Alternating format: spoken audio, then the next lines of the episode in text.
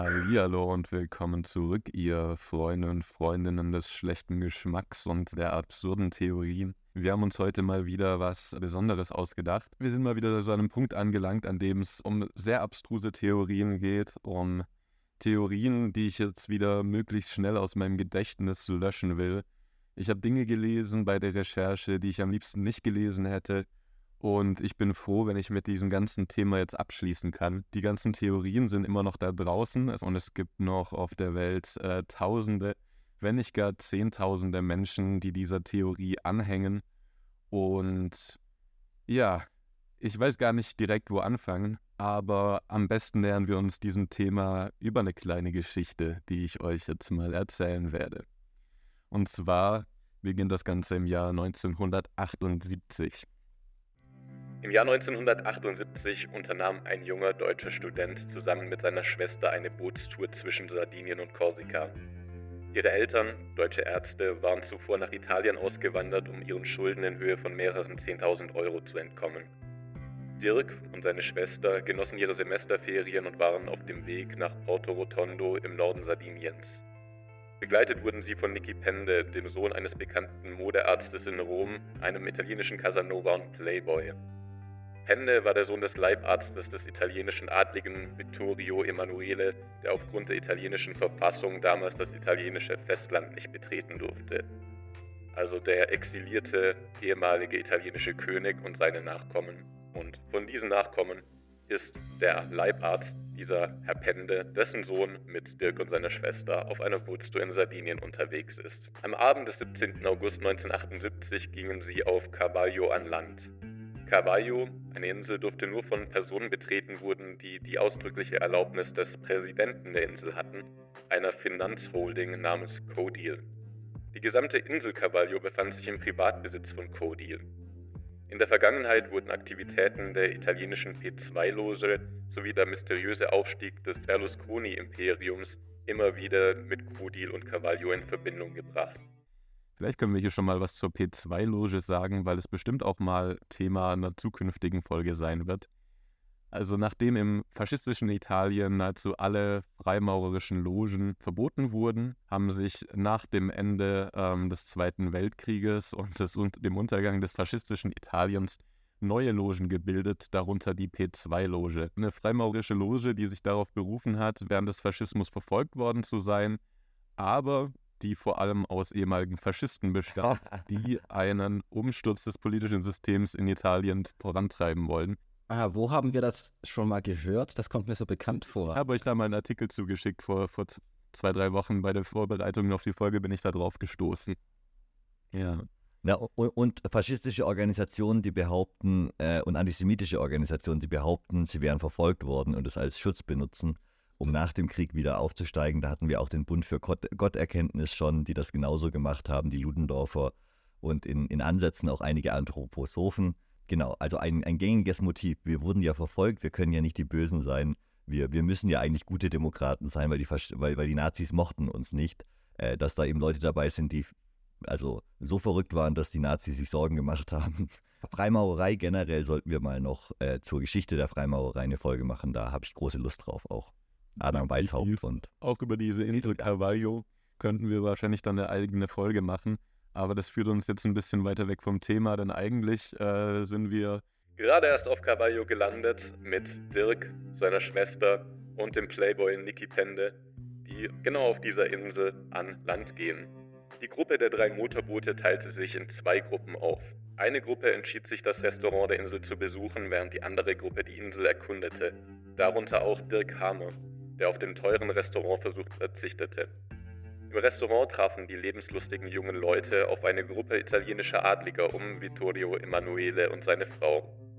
Die Namen der Adligen waren angeblich so lang, dass sie nicht auf einen Personalausweis passten. Es kam zu lauten Auseinandersetzungen zwischen den beiden italienischen Gruppen. Der Streit begann, als Pendes Gruppe sich über hohe Preise beschwerte, was die betrunkenen Adligen am Nachbartisch peinlich berührte, sodass sie sich einmischten. Del Carmo war bereits früher an Bord der Mapagia gegangen, um dort zu schlafen. Gegen 3 Uhr morgens eskalierte die aufgeladene Atmosphäre in einer Schießerei, bei der eine Person schwer verletzt wurde. Der völlig betrunkene Sohn des italienischen Königs, der nur mit einer Unterhose bekleidet war, aber schwer bewaffnet, betrat wütend ankernde Coke, ein anderes Boot, und begann damit, eine Taucher-Pressluftflasche an Bord der Coke zu entleeren. Zuvor hatte er sein halbautomatisches M1 Garant geladen, später als Kriegswaffe eingestuft wurde. Das Gewehr hatte er als Geschenk vom philippinischen Diktator Ferdinand Marcos erhalten. Marina Doria, die Ehefrau von Emanuele, versuchte angeblich mit den Scheinwerfern eines Autos die Kampfzone zu beleuchten, während eine Schar von Zuschauern vom Ufer aus zuschaute. Es kam zu Handgreiflichkeiten an Bord der Coke, Schüsse fielen, Zeugen berichteten von den pfeifenden Kugeln in Kopfnähe. Beleidigungen wie Mein Hodenprinz, ich bringe euch alle um wurden ausgetauscht.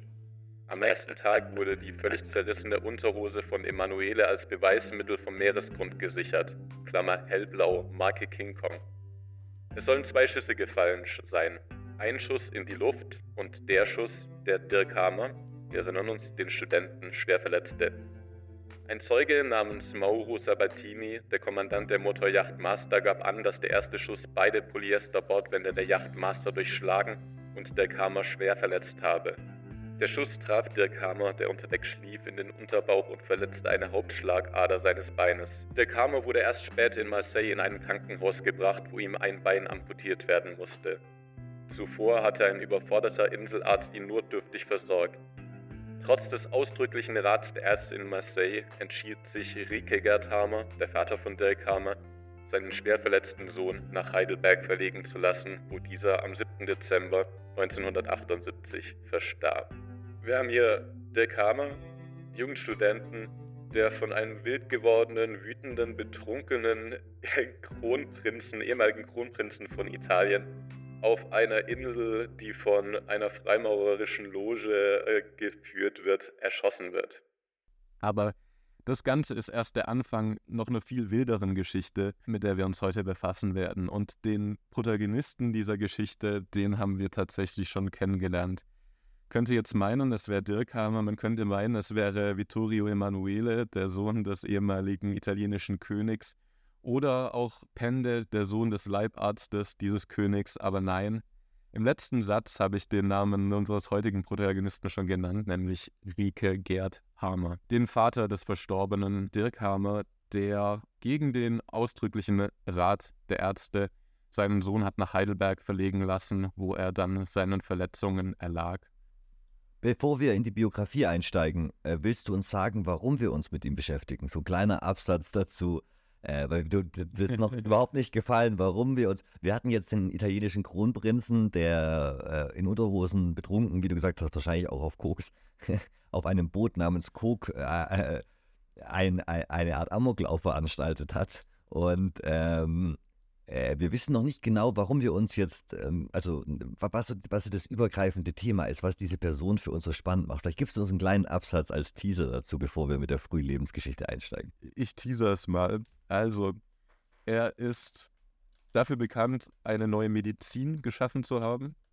Eine Medizin, die unterfüttert ist von, wie könnte es auch anders sein, antisemitischen Theorien, wilden Verschwörungstheorien. Er ist Komponist Wunderheiler und Prophet. Dazu aber eben immer eine gute Kombi. Musiker und Prophet. Das ist fast so ein bisschen wie Schauspieler und Prophet. Also wenn so künstlerische Leute so, da erleuchtet werden, da kommen wirklich ganz selten sinnvolle Dinge bei raus.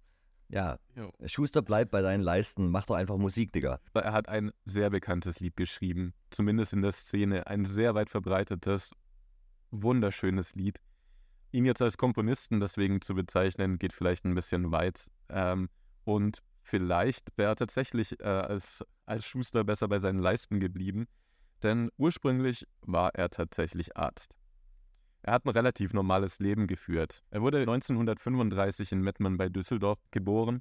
Haber machte sein Abitur 1953 in Krefeld und heiratete kurz darauf seine Mitstudentin Sigrid Oldenburg im Jahr 1956. Er und seine Frau haben beide Medizin studiert, Humanmedizin, haben ihre Approbation erhalten. Zusätzlich zu seinem Medizinstudium hat Hamer auch noch in Tübingen und Erlangen ähm, acht Semester Theologie studiert und hat sogar seinen Magister in evangelischer Theologie abgeschlossen. Relativ normaler Werdegang. Er hat, also er hat das Staatsexamen abgeschlossen, auch in Medizin. 1962 war das der Fall. Und er wurde schon im Alter von 28 Jahren, im Dezember 1963, auch promoviert. Damals über ein augenärztliches Thema, über Lutein. Was genau das ist, das kann uns vielleicht mal ein Arzt in einer weiteren Folge erklären. Aber ähm, seine Promotion wurde verteidigt, wurde angenommen und er wurde eben zum Doktor der Humanmedizin promoviert. Zusätzlich hat er sich versucht als Erfinder und äh, ja, einen Namen zu machen. Auf ihn gehen einige Patente zurück, die, die allerdings inzwischen verfallen sind. Beispielsweise über ein elektrisch betriebenes Skalpell, eine elektrische Knochensäge, eine spezielle Liege und ein besonderes Injektionsverfahren. Er hat versucht, die, seine ganzen Patente auch an den Mann und auf den Markt zu bringen, aber besonders ähm, sein elektrisches Skalpell, das von der äh, Firma Kienzle versucht wurde zu vertreiben, hat sich herausgestellt, dass es eher unnötige Wunden verursacht und ähm, den herkömmlichen Modellen auf dem Markt nicht überlegen ist. Ich stelle mir das ziemlich schrecklich vor, so eine Art Kettenskalpell oder Elektro, also ne, die Kettensäge hat ein Kind mit dem medizinischen Skalpell und damit werden damit versucht, Feinsachen äh, zu, zu, machen. Ähm, ja, also keine Ahnung, wie das genau aussah, aber hört sich schrecklich hört an. Hört sich schrecklich an, aber für viele Ohren hat es sich anscheinend nicht so schrecklich angehört, weil er einige Gelder auch eintreiben konnte, um das auf den Markt zu bringen. Allerdings ähm, hat er die Vorschusszahlungen, die er erhalten hat, nie zurückgezahlt und wurde deshalb von einigen Gläubigern verklagt es gab dann auch Auseinandersetzungen auch mit der Kassenärztlichen Vereinigung Nordbaden, die ihm Unregelmäßigkeiten besonders in der Abrechnung vorgeworfen haben, weshalb er dann seine, auf seinen kassenärztlichen Sitz verzichtet hat. Im Jahre 1976 zog Hamer dann für einige Monate nach Weiterstadt, wo ihm die Gemeinde einen Kredit über 70.000 D-Mark für die Ausrüstung einer Praxis gewährte. Hamer eröffnete jedoch die Praxis nicht und laut eines Sternartikels soll er den Kredit nicht zurückgezahlt haben, sondern sich stattdessen nach Italien abgesetzt haben. Und 1978 soll auch seine Frau die Kassenzulassung zurückgegeben haben. Und genau an diesem Punkt beginnt eben die Geschichte, die vorhin ihren tragischen Verlauf genommen hat. Die Hammers fliehen eben, wie berichtet, vor der Justiz und ihren Gläubigern nach Italien, wo diese ganze Geschichte ihren Lauf nimmt. Das Gericht hat festgestellt, dass Rike Gerd Hamer durchaus einen Teilschuld treffen könnte, beziehungsweise es nicht ausgeschlossen ist, dass durch den Krankentransport nach Deutschland der Tod äh, seines Sohnes eingetreten ist. Ja, schrecklich. Also, also schreckliche Vorstellung. Du bist in dieser extremen Stresssituation, du bekommst diese Nachricht aus Italien, du musst abwägen, vertraust du den Ärzten vor Ort oder ist es vielleicht doch besser, in, in der Nähe zu haben, auch dieses Gefühl, er ist im Ausland, man weiß nicht, hat man Kontrolle darüber, ähm, was, was, dort genau passiert. Es sind die gleichen Standards in den 70ern in, in irgendwo in einem italienischen, Provinzkrankenhaus im Vergleich zu Tübingen. Ne?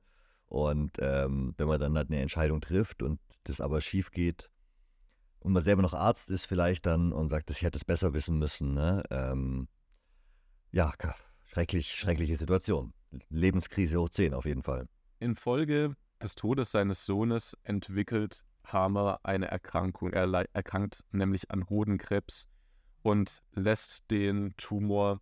Und in, diesen, in dieser Zeit und infolge eines Traumes ergreift eine Idee von ihm Besitz. Er fragt sich, was, wenn der so Tod meines Sohnes und meine Erkrankung etwas gemeinsam haben? Nämlich was, wenn der Krebs die Folge dieses traumatischen Ereignisses war. Während er über diese Frage hinwegdämmert, geschieht etwas. Er träumt. Und von diesem Traum gibt es einige Aufzeichnungen, unter anderem auf seiner Webseite. Ich werde es mal vorlesen, wie dieser Traum aussah. In der Nacht hatte ich einen Traum. Mein Sohn Dirk, von dem ich oft träumte und mit dem ich im Traum beratschlagte, erschien mir im Traum lächelte sein gutmütiges Lächeln, wie er oft zu lächeln pflegte, und sagte Das, was du gefunden hast, Gerd, ist richtig, ist vollständig richtig. Ich kann es dir sagen, weil ich jetzt mehr weiß als du.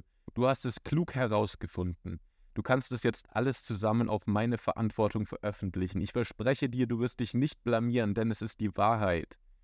Ich war nun beruhigt und von da ab felsenfest davon überzeugt, dass das Dirk-Hamer-Syndrom zutreffend sei. In der folgenden Nacht träumte ich wieder und ich sprach im Traum wieder mit meinem Sohn Dirk.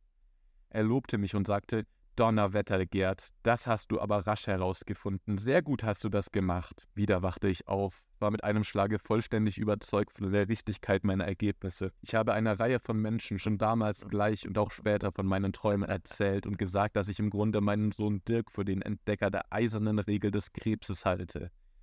Wer weiß, ob ich mich getraut hätte, weiterzugehen, wenn mein Dirk mir nicht im Traum die Sicherheit gegeben hätte, dass es richtig ist, was ich gefunden habe. Also wie Paulus damals sein Damaskus-Ereignis hat und vom Saulus zum Paulus wird, dem überzeugten Christen und Frühmissionar des Christentums, ist dieses Ereignis der Kipppunkt, der ihn in seinem Glauben bestätigt, dass er, Rike Gerd Hamer, die ganze Geschichte der Medizin umschreiben muss. Dass die Medizin, wie sie heute praktiziert ist, auf falschen Annahmen beruht, dass jegliche Krankheit und besonders Krebs, spricht hier von der eisernen Regel des Krebses, eigentlich ein biologisches Sonderprogramm ist, das im Körper aufgrund eines traumatischen Schockerlebnisses abläuft.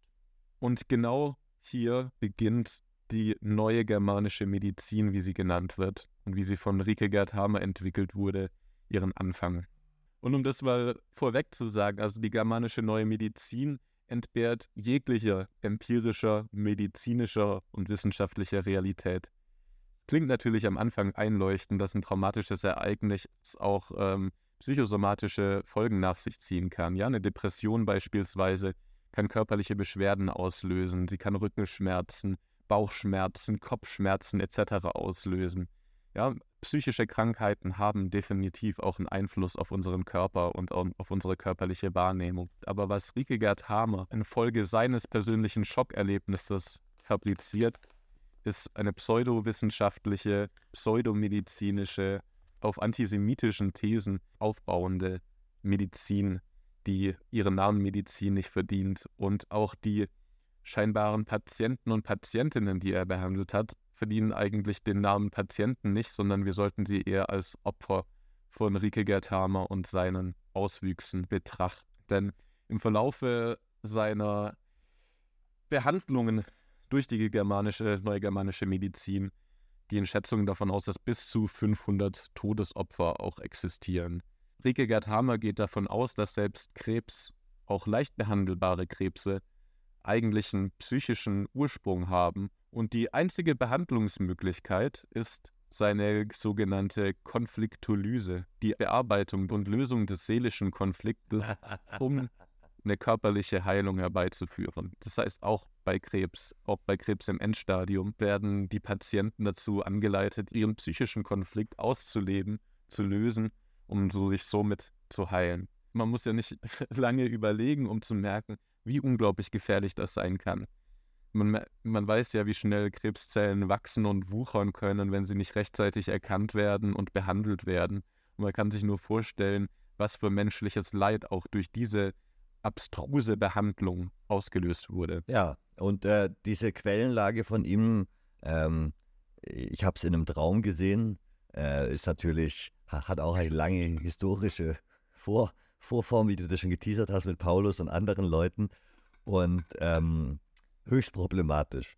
Also wenn, wenn euch jemand sagt, er hat sein, die Grundlage seines Wissens ist ein Traum, dann äh, vorsichtig sein, vor allem wenn ihr Entscheidungen ja. für eure Gesundheit trefft. Seid vorsichtig vor der germanischen Heilkunst. Ihr müsst es nur mal bei Google eingeben. Und neben einer Doku, die ich gefunden habe, findet ihr Dutzende, wenn nicht hunderte Videos von Menschen, die euch diese germanische Heilkunst, die neue germanische Medizin und ihre Annahmen näher bringen wollen. Es, ist, es gibt da noch eine sehr aktive Internetgemeinde, die sehr darum bedacht ist, das geistige Erbe Rike Gerd Hamers in die Welt hinauszutragen. So wie wir das ja auch in die Welt hinaustragen heute. ja, aber hoffentlich mit, mit ein bisschen kritischer Distanz. Die ist auch notwendig. Ähm, bei der Recherche bin ich, bin ich hier verrückt geworden, was für abstruse Theorien und pseudowissenschaftliche Annahmen und dann auch noch sein Antisemitismus da die Grundlage von der Medizin spielen sollen, auf die Menschen zurückgreifen, die sich in ihrer äußerster Not befinden, ja. es, niemand, also das ist ja wirklich eine Ultima Ratio, wenn man gerade die Diagnose bekommen hat, Krebs, ne?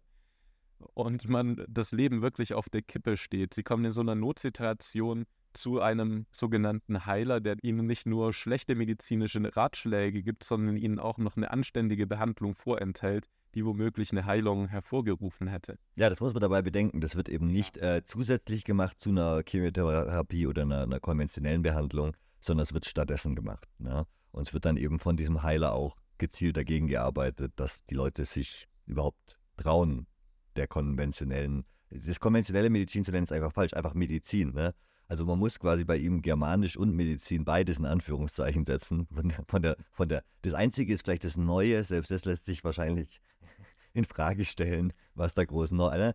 Aber ähm, also die Germanen hat, haben da auch nichts mit zu tun, genauso wenig wie die Medizin nichts damit zu tun hat. Vielleicht muss man die auch noch kurz in Schutz nehmen. Nee. Äh, da, also äh, die Naturheilkunde, die es hier irgendwann mal gegeben haben soll, in, in, in quasi Vorzeiten, ähm, hat nichts damit zu tun, was da fabriziert wird. Ne? Also äh, und es hat erst recht nichts mit ja. Medizin zu tun. Und das hat auch die Universität Tübingen eindeutig festgestellt, nachdem Hamer seine Habilitationsschrift dort eingereicht hat mit dem Titel Das Hamer-Syndrom und die eiserne Regel des Krebses. Die Universität Tübingen hat es dann auch auf Herz und Niere geprüft und ist zu folgendem Ergebnis gekommen, nämlich, dass Form und Methodik der Arbeit den Grundregeln einer Habilitationsschrift nicht entsprechen. Der Kläger entwickelte seine Ansichten nicht sachlich und prägnant, sondern der Stil der Arbeit sei geprägt durch persönlich emotionale Momente. Eine Auseinandersetzung mit der Literatur zu den Entstehungstheorien des Krebses fehle vollständig. Der Kläger äußere sich ohne sachliche Argumentation entweder polemisch oder sensitiv als Außenseite der sogenannten Schulmedizin eine wissenschaftlichen Kriterien genügende reproduzierbare Darstellung der Methodik, insbesondere bei der Auswahl des Krankengutes und der Durchführung der Patientengespräche, fehle ebenfalls vollständig. Die Nomenklatur des Klägers erwecke in vielen Bereichen den Eindruck einer Pseudowissenschaftlichkeit. Der vom Kläger postulierte zeitliche Zusammenhang zwischen Konflikt und Krebsentstehung sei an keinem der von dem Kläger dargestellten Beispiele schlüssig nachgewiesen. Zusammenfassend ist der Gutachter der Auffassung, dass der Fakultät die Annahme der Arbeit als Habilitationsleistung nicht empfohlen werden könne, dass diese an gravierenden formalen, methodischen und vor allem sachlichen Mängeln leide. Grundsätzlich baut die neugermanische Medizin nach Rigert Hamer auf den sogenannten fünf biologischen Naturgesetzen auf. Also er hat weitere Naturgesetze entdeckt. Das erste ist die eiserne Regel des Krebses. Das zweite ist das biologische Naturgesetz, beziehungsweise das Gesetz der Zweiphasigkeit. Die Zweiphasigkeit aller sinnvollen biologischen Sonderprogramme, sofern es zur Konfliktlösung kommt. Das dritte ist das biologische Naturgesetz oder auch das ontogenetisch bedingte System der sinnvollen biologischen Sonderprogramme. Das vierte biologische Gesetz oder auch das ontogenetisch bedingte System der Mikroben und das fünfte biologische Naturgesetz die sogenannte Quintessenz, nämlich das Gesetz vom Verständnis einer jeden sogenannten Krankheit als Teil eines entwicklungsgeschichtlich verstehbaren, sinnvollen biologischen Sonderprogrammes der Natur.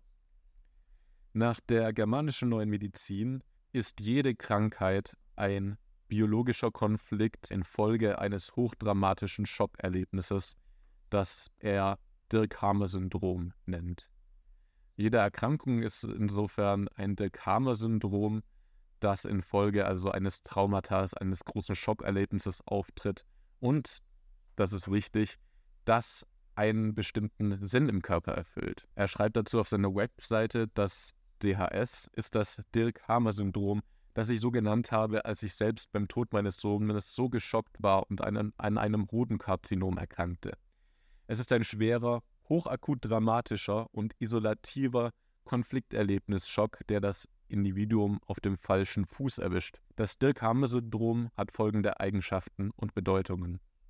Es entsteht als unvermutetes Schockerlebnis eines biologischen Konfliktes in einer Sekunde. Es bestimmt den biologischen Konfliktinhalt. Auf dieser Schiene läuft der nachfolgende Konflikt weiter. Es bestimmt die Lokalisation des HH im Gehirn durch den Inhalt des biologischen Konfliktes. Das HH sind Hamersche Herde. Das sind bestimmte, ja, äh, im Computertomographen anscheinend feststellbare Regionen im Gehirn, die dann besonders aufleuchten sollen, was allerdings ähm, auch wissenschaftlicher und empirischer Basis entbehrt. Er spricht davon, dass Krankheiten eben vor allem im Gehirn ablaufen und die Lokalisation dieser Hamerschen Herde klar ist, wo in dem Gehirn dieses Schockerlebnis äh, sich eingebrannt hat und zu welchen Folgen, äh, biologischen, körperlichen Folgen es dann letztendlich führen wird. Es bestimmt eben die Lokalisation der Krebserkrankung am Organ. Durch die Bestimmung des Inhaltes des biologischen Konfliktes und der Bestimmung der Lokalisation der Hammerschen Herde im Gehirn. Es verändert, Hammer zufolge, unverzüglich den vegetativen Tonus. Es macht Dauerstress, eine sogenannte Dauersympathikotonie. Auf seiner Webseite sind einige Beispiele auch angenannt. Eines hat er jetzt genannt, ja, dass äh, der Tod seines Sohnes hat in seinem Hirn äh, einen harmischen Herd ausgelöst. Dieser harmische Herd hat letztlich dazu geführt, dass dieses traumatische Konfliktereignis in ein körperliches Symptom, nämlich in ein Hodenkarzinom übersetzt wurde und das letztlich den Sinn hatte. Also das ist ja genau das Gefährliche noch bei der germanischen Medizin, dass es ein sinnvolles biologisches Sonderprogramm ist, das in Gang gesetzt wird, um dir etwas zu sagen, um den traumatischen Konflikt, um dieses Ereignis aufzulösen. Ah, der Krebs ist also quasi so eine Art Therapieanstoß für ja, die Person. Genau. Und dann tickt die Zeit ab und wenn du dann nicht in der Zeit das löst, diesen Konflikt und nicht schnell genug zu Hammer rennst, dann, äh, damit er den Konflikt richtig löst, dann äh, tickt die Zeitbombe und ähm, du, wird, du stirbst dann auch selbst verschuldet aus seiner Perspektive ja, genau. natürlich. Genau. Weil du dich ja dem nicht gestellt ja, hast. Ne? Aber du hast es, äh, und, und, selbst, selbst wenn du dich dem stellst, war es ent, entweder warst du schon zu spät dran, du hast es nicht äh, arg genug versucht, diesen Konflikt auch wirklich zu lösen. Du wolltest es nicht, ne? wenn seine behandelten Opfer sterben, dann heißt das, du hast es nicht richtig versucht. Er hat quasi nur Erfolge entweder seine Methode funktioniert, weil die Person sich richtig darauf einlässt, oder die, es, es, scheitert am, am, am Opfer, Patienten in Anführungszeichen, und äh, dann war das die Schuld des, der, der Person selber. Ja. Das heißt, ähm, seine Methode kann dadurch nicht falsifiziert werden, dass die, also das ist natürlich sehr praktisch. Und auch wenn Patienten sterben, die davor schon in Anführungszeichen schulmedizinische Behandlung waren, dann geht er so weit äh, zu sagen, dass sie bereits äh, dort vergiftet wurden, dass ihnen teilweise Chips implantiert wurden, winzige Chips, die ihnen über Kanülen eingeführt wurden, ähm, die Giftkapseln enthalten und äh, die Patienten zugrunde richten können. Dazu aber nachher nochmal mehr. Und vielleicht merkt man da schon, wie abstrus diese Theorie von ihm ist eigentlich, ja?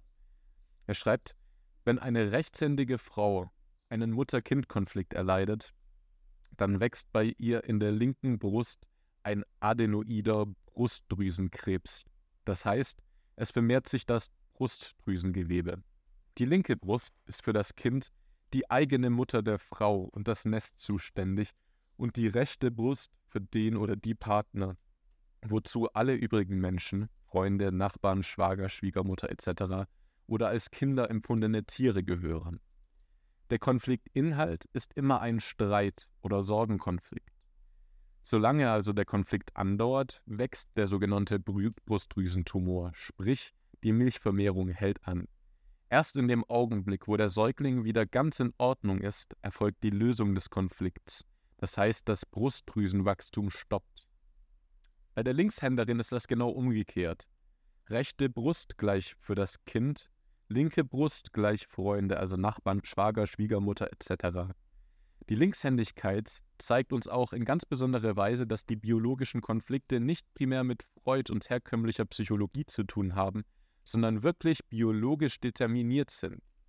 Denn dass eine linkshändige junge Frau von einem sexuellen Konflikt die organischen Symptome eines männlichen Revierkonfliktes, in Klammern Angina pectoris, und dadurch bedingt im psychischen Bereich eine Depression erleidet, würde ja rein psychologisch gar keinen Sinn machen. Die Linkshänderin verliert auch niemals ihre Eierstockfunktion. Sie hat auch nach, nach einem sexuellen Konflikt nach wie vor ihren Eisprung und ihre Periodenblutung, während eine Rechtshänderin dann keinen Eisprung mehr hat. Er schreibt weiter, dass Metastasen also immer Zweit- oder Drittkonflikte sind. Meist sind sie iatrogen, also ärztlich verursacht. Und das ist ein ganz wichtiger Punkt. Zum Beispiel durch die Diagnose, Sie haben Krebs oder Sie haben eventuell noch ein halbes Jahr zu leben oder da ist nicht mehr zu machen und so weiter.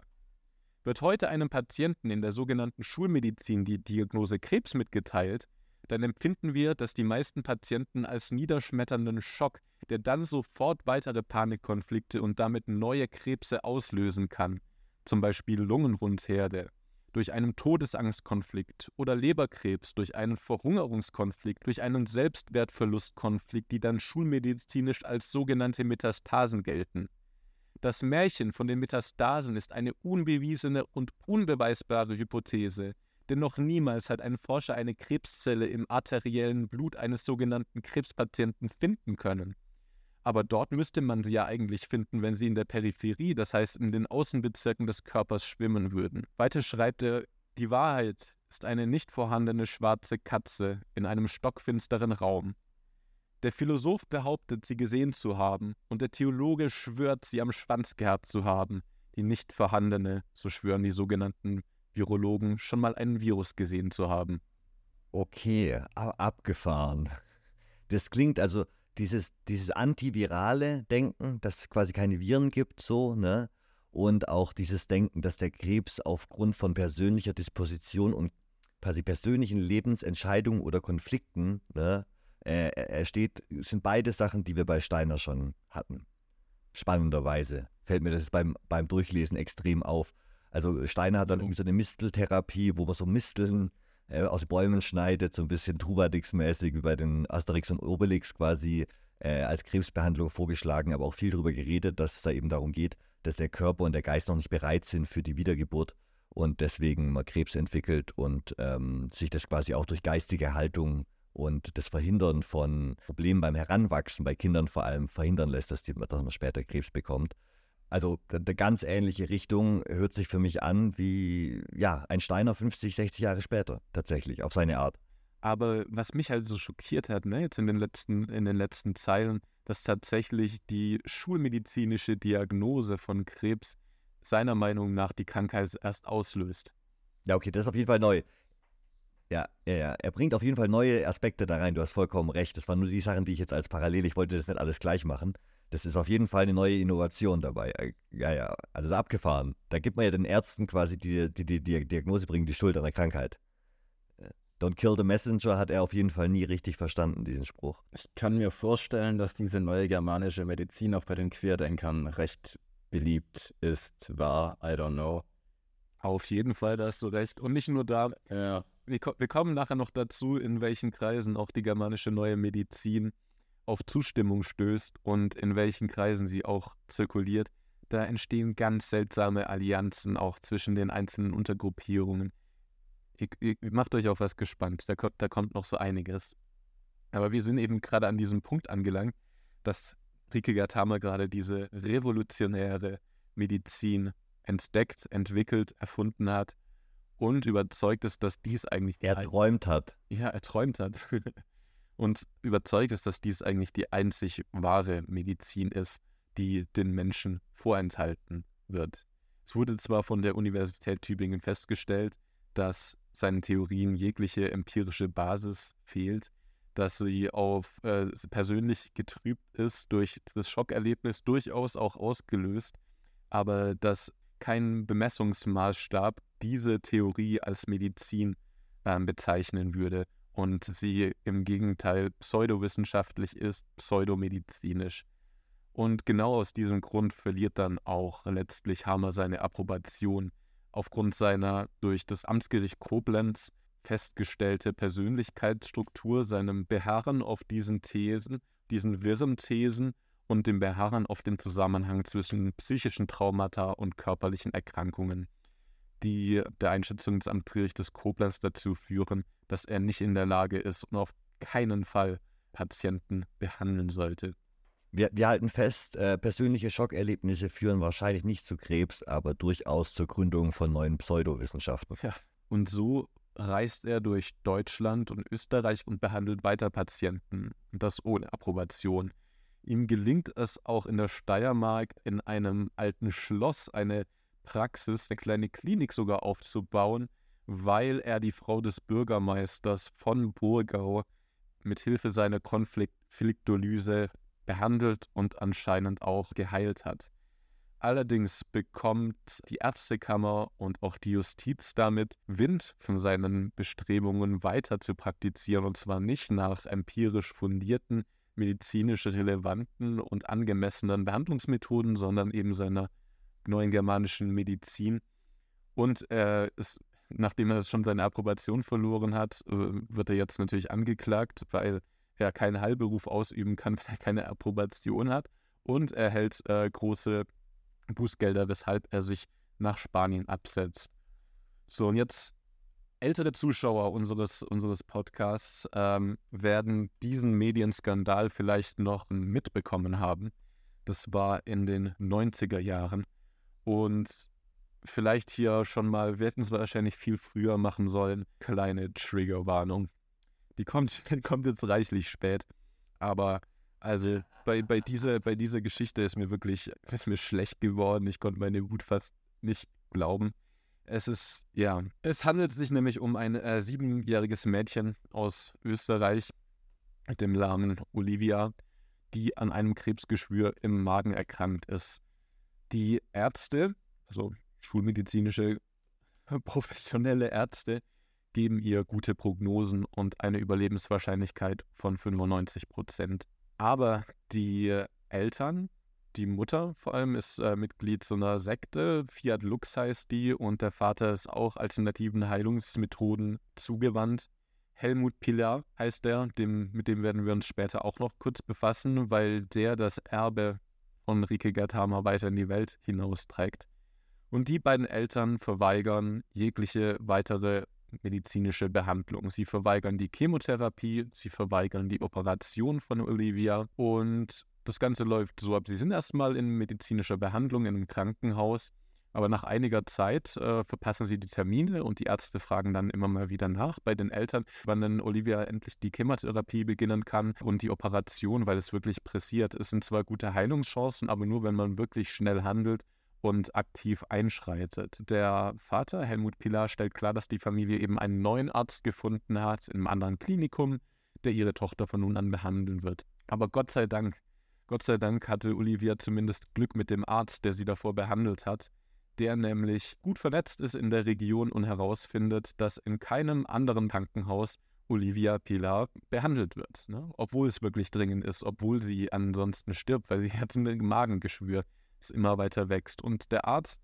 meldet sich dann auch an das Jugendamt, die dann die Justiz einschaltet. Und letzten Endes geht es so weit, dass das Jugendamt Helmut Pilar und seiner Frau das Sorgerecht für Olivia entziehen wollen, weil das Leben des Kindes, Kindeswohl, aktiv bedroht ist. Aber anstatt das für ihre Tochter Beste zu tun, nämlich sie ganz normal zu behandeln, die Chemotherapie zu geben und natürlich eine Operation, das sind natürlich radikale Eingriffe. Kein Elternteil will sein Kind einer unnötigen oder einer Operation oder einer Chemotherapie aussetzen. Die Eltern fliehen aber. Die Eltern fliehen und setzen sich nach Spanien ab, um sich der dringend notwendigen Therapie zu entziehen und werden dort von der Polizei festgenommen. Und es existieren Aufnahmen aus dieser Zeit, auch von Olivia, wie sie dann in, äh, im Krankenhaus auch letzten Endes Gott sei Dank behandelt wird, die sie einen mit einem komplett aufgedunsenen Bauch zeigen, der sich unter dem T-Shirt sogar hervorwölbt. Also wirklich unfassbar krasse Aufnahmen, die zeigen, wie schnell der Krebs in ihrem Magen in dieser kurzen Zeit auch gewachsen ist. Die Ärzte, die sie dann behandeln, geben ihr dann noch 10 bis 15 Prozent Überlebenschancen. Und als Olivia dann endlich operiert wird, wirkt, wiegt der Tumor fast ein Fünftel ihres gesamten Körpergewichts. Das muss man sich mal vorstellen. Sie wird dann behandelt und sie überlegt es Gott sei Dank, aber das Allerschlimmste ist dann, dass die Eltern am Ende sogar das Sorgerecht wiederbekommen. Und noch schlimmer als das ist, dass die, dass die Eltern nach wie vor also der, der Vater von ihr ist letztes Jahr erst gestorben, aber bis zu seinem Tod hat er als praktisch auserwählter Jünger Hamers seine Thesen der neuen germanischen Medizin noch in die Welt hinausgetragen und weiter verbreitet. Und noch schlimmer als das, ja, es geht, es geht noch schlimmer, auf... Hör mal auf, ey. Äh, wir sind schon echt fertig jetzt. Auf seiner Website nimmt er Stellung dazu und schreibt, der Fall Olivia, der allen sicher noch in nachhaltiger Erinnerung ist, erregte er doch internationales Aufsehen. Bei der damals siebenjährigen Olivia wurde ein Wilmstumor diagnostiziert. Olivia hatte im Frühjahr 1995 einen schon drei Jahre aktiven Flüssigkeitskonflikt. Mit drei Jahren saß sie mit ihrer Tante in einem Schlauchboot, der leck war. Die Tante, nicht Schwimmerin, schrie furchtbar: Hilfe, Hilfe! obgleich die Angehörigen in der Nähe badeten. Olivia bekam Panik vor dem Ertrinken, in Klammer, der Karma-Syndrom, und erlitt einen Flüssigkeitskonflikt, der auf Organebene eine Nekrose in der rechten Niere entspricht. Ja, ähm, da muss man jetzt erstmal schlucken. Wie? Also, mir, mir fehlen da echt die Worte. Ich weiß nicht, was man, was man dazu sagen soll. Wenn fallen euch dazu, dazu irgendwas ein, was. Na, der, das, das Erschreckende finde ich halt, dass der Mann, der war mal, der war mal richtiger Mediziner. Ne? Der, der hatte ja, der hat ja, der hat das ja alles mal gelernt, theoretisch. Und der, der kann diese ganzen Sachen dann in so ein pseudowissenschaftliches Gewand kleiden, aber er verwendet eben sein Wissen zu nichts Gutem. Also wenn jemand den hippokratischen Eid bricht, dann.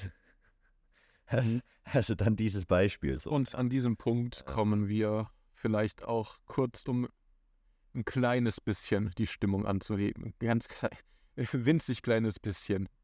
Das, das brauche ich jetzt. Ich, ich komme hier gerade vor Wut richtig in Schwitz. Das liegt auch an das Grad draußen drüber. Ich bin auch gerade echt Bitte. Äh, schockiert, was ich da eigentlich die letzten Wochen alles gelesen habe. Es tut mir leid auch, dass ich das meinen Zuschauerinnen und Zuschauern antun muss, aber ich glaube, es tut uns allen gut, uns mit solchen gefährlichen Theorien auseinanderzusetzen und hier einfach ein Beispiel zu sehen, wo tatsächlich, wo es nicht um Patienten geht, sondern um Opfer dieser absurden Behandlung von Rike Gerthamer. Und eine besondere Behandlungsmethode möchte ich hier jetzt vorstellen. Und zwar geht es um ein von Rike Gerthamer komponiertes Stück mit dem Titel Mein Studentenmädchen. Und es wird noch besser, es wird sogar von ihm gesungen. So schicke ich euch jetzt mal einen Link. Dankeschön. Ich liebe ein Oh mein Gott, ist ja das auf diesem Bild auch? ich da sei. Ich lese mal hier einen Kommentar von vor zwei Wochen vor, der sagt, danke Herz, es wirkt und hilft mir bei meinen körperlichen Beschwerden. Und ich muss ehrlich sagen, das Lied verursacht bei mir im Gegensatz dazu schwere körperliche Beschwerden im Augenblick, wenn ich mir das anhören muss. Kann ich, kann ich pausieren? Ich habe jetzt 48 Sekunden gehört und ähm, ich, ich, ich, will kein persönliches Schockerlebnis erleiden, damit ich meine eigene Alternativmedizin gründen muss. Das hört sich nach viel unnötiger Arbeit an und auch generell von den Folgen her, also keine gute Idee. Wenn man schon irgendwie seinen eigenen Quatsch erfinden will, macht doch Fantasy, Leute. Hört auf, Religionen zu gründen oder Alternativmedizin oder politische Bewegungen. Schreibt einfach Fantasy. Es gibt da ein Genre für oder Sci-Fi oder so, ja. Ähm, also, oh mein Gott. Und Jetzt ein bisschen Hintergrund zu diesem Lied. Und zwar, sein Studentenmädchen ist seine Frau, die er während seines Medizinstudiums kennengelernt hat und die es vorhin auch schon ging, auch ehemals approbierte Ärztin. Und für diese hat er dieses Lied komponiert. Und das Besondere an diesem Lied ist Hammer zufolge, dass er beim Komponieren scheinbar durch Zufall auf eine archaische Zaubermelodie des Gottes Wotan, also Odin, gestoßen sei. Und diese Melodie soll Hammer zufolge eine heilende Wirkung entfalten, wenn man sie in Dauerschleife hört. Das Video, das ich euch gerade geschickt habe, das äh, war eine 11-Stunden-Version. Ich habe auf einigen Blogs gelesen, dass äh, Menschen sich das tatsächlich in Dauerschleife anhören und äh, dadurch ihre Migräne heilen oder eben auch wenn sie Krebs haben etc., sich darauf verlassen, dass äh, diese botanische Zaubermelodie ihre körperlichen Beschwerden lindern. Und das Ganze wird noch verrückter. In den Titel von dem elfstündigen Video und auch in den meisten Versionen steckt noch eine Zahl drin, nämlich 432 Hertz. Das habt ihr vielleicht auch schon mal bei so ein bisschen esoterischen, spirituellen YouTube-Videos gesehen. Die einzige musikalische Verschwörungstheorie, die ich kenne, sie wird genannt die 432 Hertz Kammertonverschwörung, für die äh, deren Anhänger auch Rike Gerd Hamer ist. Das Ganze lautet ungefähr so. Es gibt in verschiedenen Orchestern immer eine bestimmte Festlegung, dass beispielsweise der Ton A eine bestimmte Frequenz hat. Das ist wichtig, wenn man dann irgendwie 80 Instrumente in einem Orchester stimmen muss, dann braucht es einen Leitton, einen Fixton, ähm, auf den sich alle beziehen können. Und wenn alle Instrumente diese Frequenz erreicht haben, dann ist, ist das ganze Orchester irgendwie in Tune und ist gestimmt. Im deutschen Raum ist es normalerweise eine Frequenz so zwischen äh, 440 und 450. Für Hammer ist die eigentliche Frequenz, die der Ton A haben sollte, 432 Hertz. Und er geht davon aus, dass alle Orchester in Deutschland und auch die Popmusik und alle Musik, die so im Radio läuft, auf einer ganz anderen Frequenz abläuft, die schädliche Wirkungen entfalten kann, die unsere Gedanken äh, kontrollieren können und die auch Krankheiten auslösen können. Im Gegensatz dazu entwirft er oder produziert er Musik mit 432 Hertz. Und das ist auch ganz, ganz weit verbreitet, dass diese, diese Schwingungen von 432 Hertz eben eine besonders heilende Wirkung auf den Körper und auf den Geist haben soll.